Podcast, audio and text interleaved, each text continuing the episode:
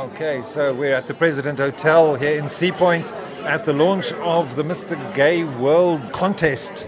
And with me, Mr. Gay Namibia, Revelino.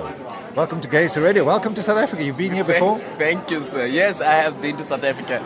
Actually, we come here to do some work in South Africa. Okay, what sort of work do you do? So every time I come here, it is try sort of like try to develop strategies with the South African LGBTI community as to how we can adopt the best practices back home. So Namibia uh, has recently started a pride, and there seems to be a lot of movement now among LGBT people.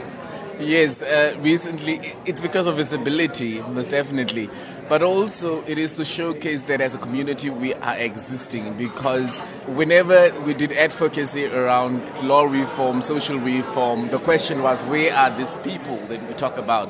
So, that sort of thing. So, the Pride has been something that has recently started, but there are other avenues that we, we, we have in relation to creating visibility. And, and what is the laws like? Is, is the old laws still on the books, or have you managed to get them changed? The old laws are still on the book, although they are not being implemented in uh-huh. Namibia. But the fear is that when leadership probably change or the mindsets of leadership change, these laws might be implemented back home. That's why we're trying to fight for the law reform, but at an equilibrium scale with social reform as well.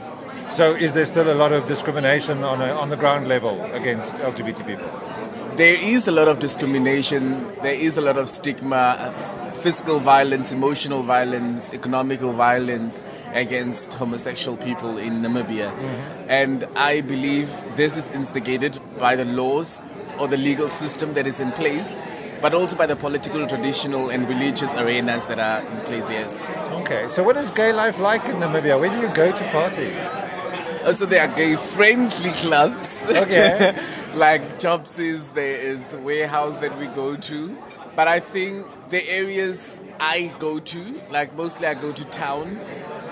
The town. But Windhoek itself? In Windhoek itself, yeah. yes. I go to town, the city centers and above. I think that's where I can feel myself. But if I go down again to Katutura, uh, to other areas, again, there's a lot of stigmatization, there's a lot of bullying, there, so okay, it, it, it, depends on where you are and the situation. So are there are there then more house parties than sort of club parties? Or?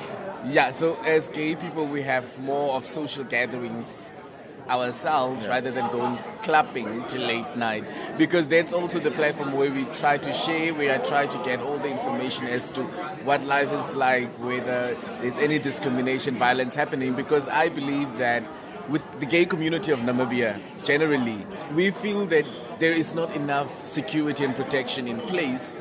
So the only way that can happen is when we try to help each other get the protection that we need, get the security that we need, get the justice that we need. And also by interacting like that, you can form bonds and people can help each other out. Like you say, teach each other what, what it is like. And Trust you, a... me, it has the bonds that we have formed thus far, we, it's no more friends. It's, it's as if we're family now because when one cries or when one is injured, it feels like all of us are injured. Mm. So there's a whole statement we usually make. It's injury to one is an injury to all. Okay. So yeah. but you have some organizations that are also working towards the cause now. Yes. So we have Outright Namibia. We have Rights of All movements. We have the Namibian Diverse Women's Association. We have Wings to Transcend Namibia, we have Rights Not Rescue Trust. So there, there is a lot of organizations that are in place. Now tell me, uh, what's your expectation of this week? You're going to be very busy and being put through your paces here. Yes. So my expectation is yes, to prove myself, but I'm not here on a selfish reason to win alone. I'm here to try to push or drive an agenda of saying winning is not the point, but it is trying to make that difference because the title is not what I need. Mm. What I need is the platform, the opportunity, and the voice of unity that Mr. Gay will provide because I need the change thereof. And also to help whichever delegate wins to try to push this and to try to bring back the work that he does back to my country because that's what I need more rather than the title itself. I need the collaborations. So you need the influence of this competition to help you drive change. Yes. Okay. Well, there you have it, and you heard it first here on GaySA Radio, where you are family. Oh, well, all best of luck to you. I hope you do very well and have a great time here in South Africa. Thank you, and will do. Fantastic. I'm Hendrik for GaySA Radio, coming to you from the President Hotel in Sea Point.